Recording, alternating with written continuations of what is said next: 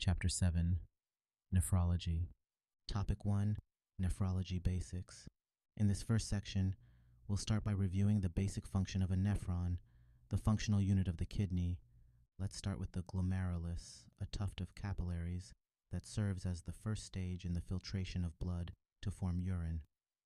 This is where blood is filtered, and small solutes are separated from blood cells and large proteins. The primary filtrate then moves into the renal tubule, where selective reabsorption and secretion occur. From the glomerulus, the filtrate enters the proximal convoluted tubule.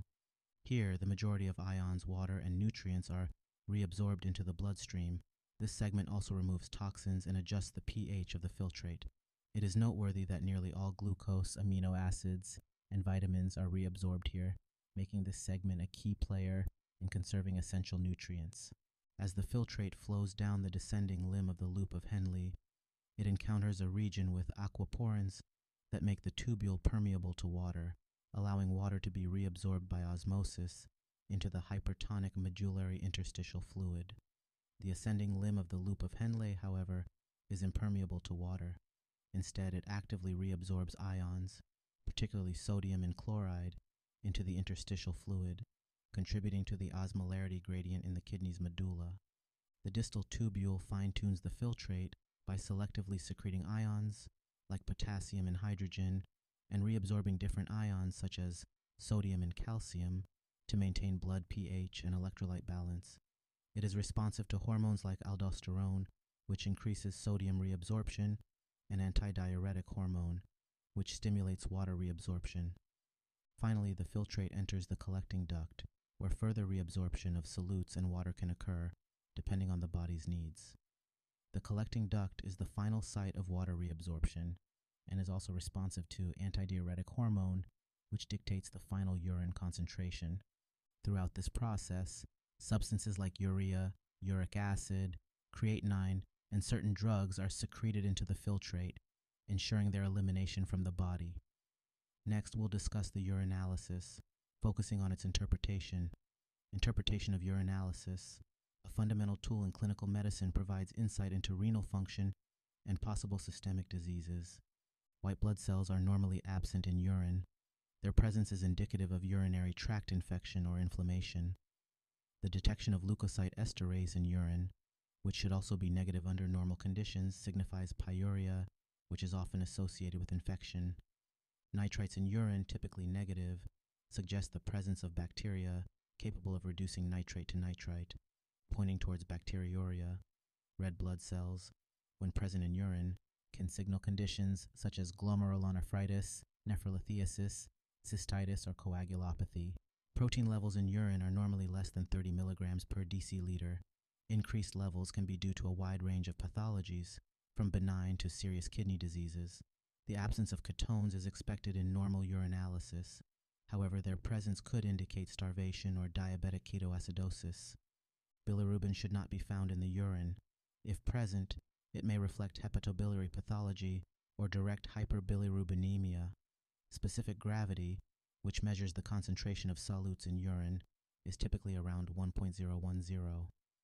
Values below this may indicate conditions such as psychogenic polydipsia or diabetes insipidus, while values above may suggest dehydration or the syndrome of inappropriate antidiuretic hormone secretion, SIADH. The pH of urine can range from 5.5 to 8, with variations dependent on the body's acid base status. Finally, the absence of casts is normal.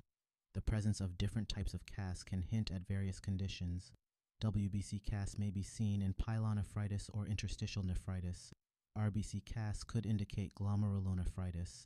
Eosinophil casts may point to allergic interstitial nephritis. Hyaline casts often represent dehydration, and muddy brown granular casts are characteristic of acute tubular necrosis.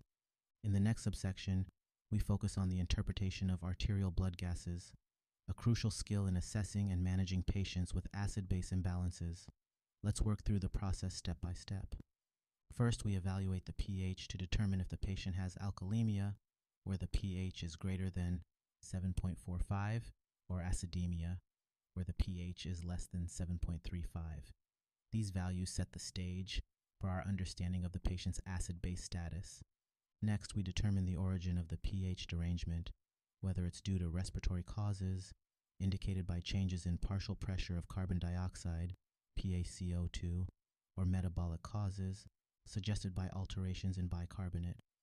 Remember, in respiratory processes, PaCO2 moves inversely with pH, while in metabolic processes, bicarbonate moves in the same direction as pH. Then, we assess compensation. In a perfect homeostatic response to an acid base disturbance, the body attempts to return the pH to normal. If the primary problem is respiratory, the kidneys will try to compensate by adjusting bicarbonate levels. Conversely, if the primary problem is metabolic, the lungs compensate by altering ventilation and hence PaCO2 levels. We categorize compensation as none, partial, or complete based on whether the pH is normalized or not. The compensation formulas provide us with a way to predict the expected compensatory response and to determine if it falls within the appropriate range for acute or chronic settings. For instance, in acute respiratory acidosis, a 10 millimeters mercury increase in PaCO2 should result in a 1 milliequivalents per liter increase in bicarbonate, whereas in chronic conditions this would lead to a 3.5 milliequivalents per liter increase in bicarbonate. When faced with metabolic acidosis, we also consider the anion gap, which helps us identify whether there are unmeasured anions contributing to the acidosis. A high anion gap indicates the presence of additional acids, such as in lactic acidosis or diabetic ketoacidosis. Management typically includes IV fluids, insulin for DKA, or specific antidotes such as fomepizole for toxic alcohol ingestions.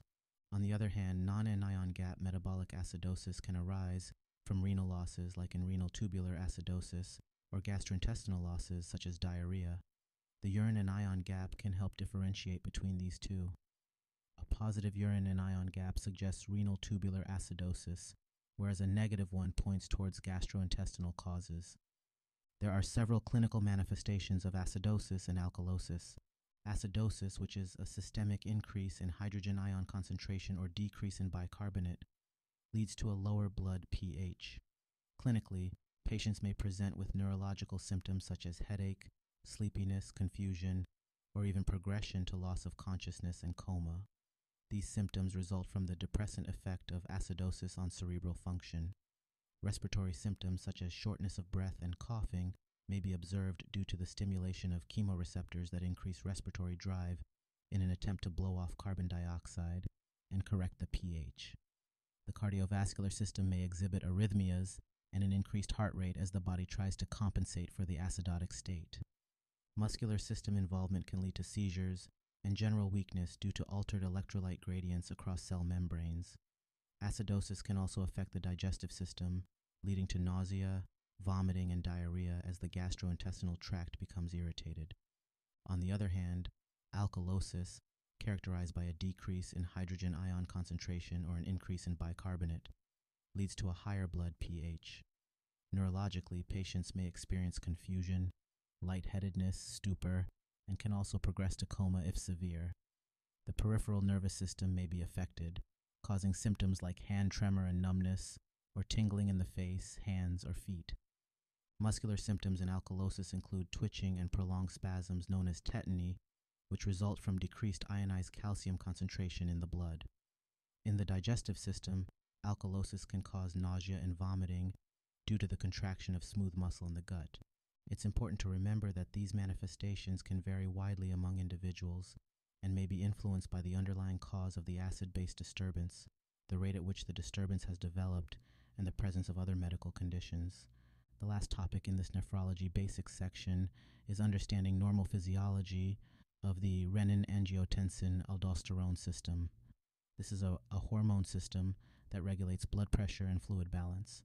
The renin angiotensin aldosterone system cascade begins when the kidney's juxtaglomerular cells, located near the glomerulus, detect low fluid flow or low sodium concentration. In response, they secrete an enzyme called renin into the bloodstream. Renin then catalyzes the conversion of angiotensinogen, a protein released by the liver, into angiotensin 1. As angiotensin 1 circulates through the pulmonary blood vessels, the angiotensin converting enzyme, ACE, converts it to angiotensin II, a potent vasoconstrictor. Angiotensin II has multiple effects. It stimulates the adrenal cortex to release aldosterone, which prompts the kidneys to reabsorb sodium and excrete potassium, and it also triggers the release of antidiuretic hormone, ADH, which increases water reabsorption in the kidneys.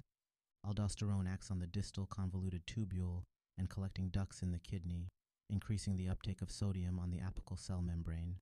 This sodium reabsorption drives water retention, thereby increasing blood volume and blood pressure. ADH works by causing aquaporins to move to the collecting duct plasma membrane, further increasing water reabsorption. While the renin angiotensin aldosterone system plays a pivotal role in maintaining hemodynamic stability, its activation can be detrimental in certain disorders. In congestive heart failure, the renin angiotensin aldosterone system can exacerbate fluid overload and worsen cardiac function. Therefore, many drugs used in the treatment of hypertension and heart failure aim to inhibit various components of this cascade. For instance, ACE inhibitors block the conversion of angiotensin 1 to angiotensin 2, and aldosterone antagonists inhibit the effects of aldosterone on the kidney.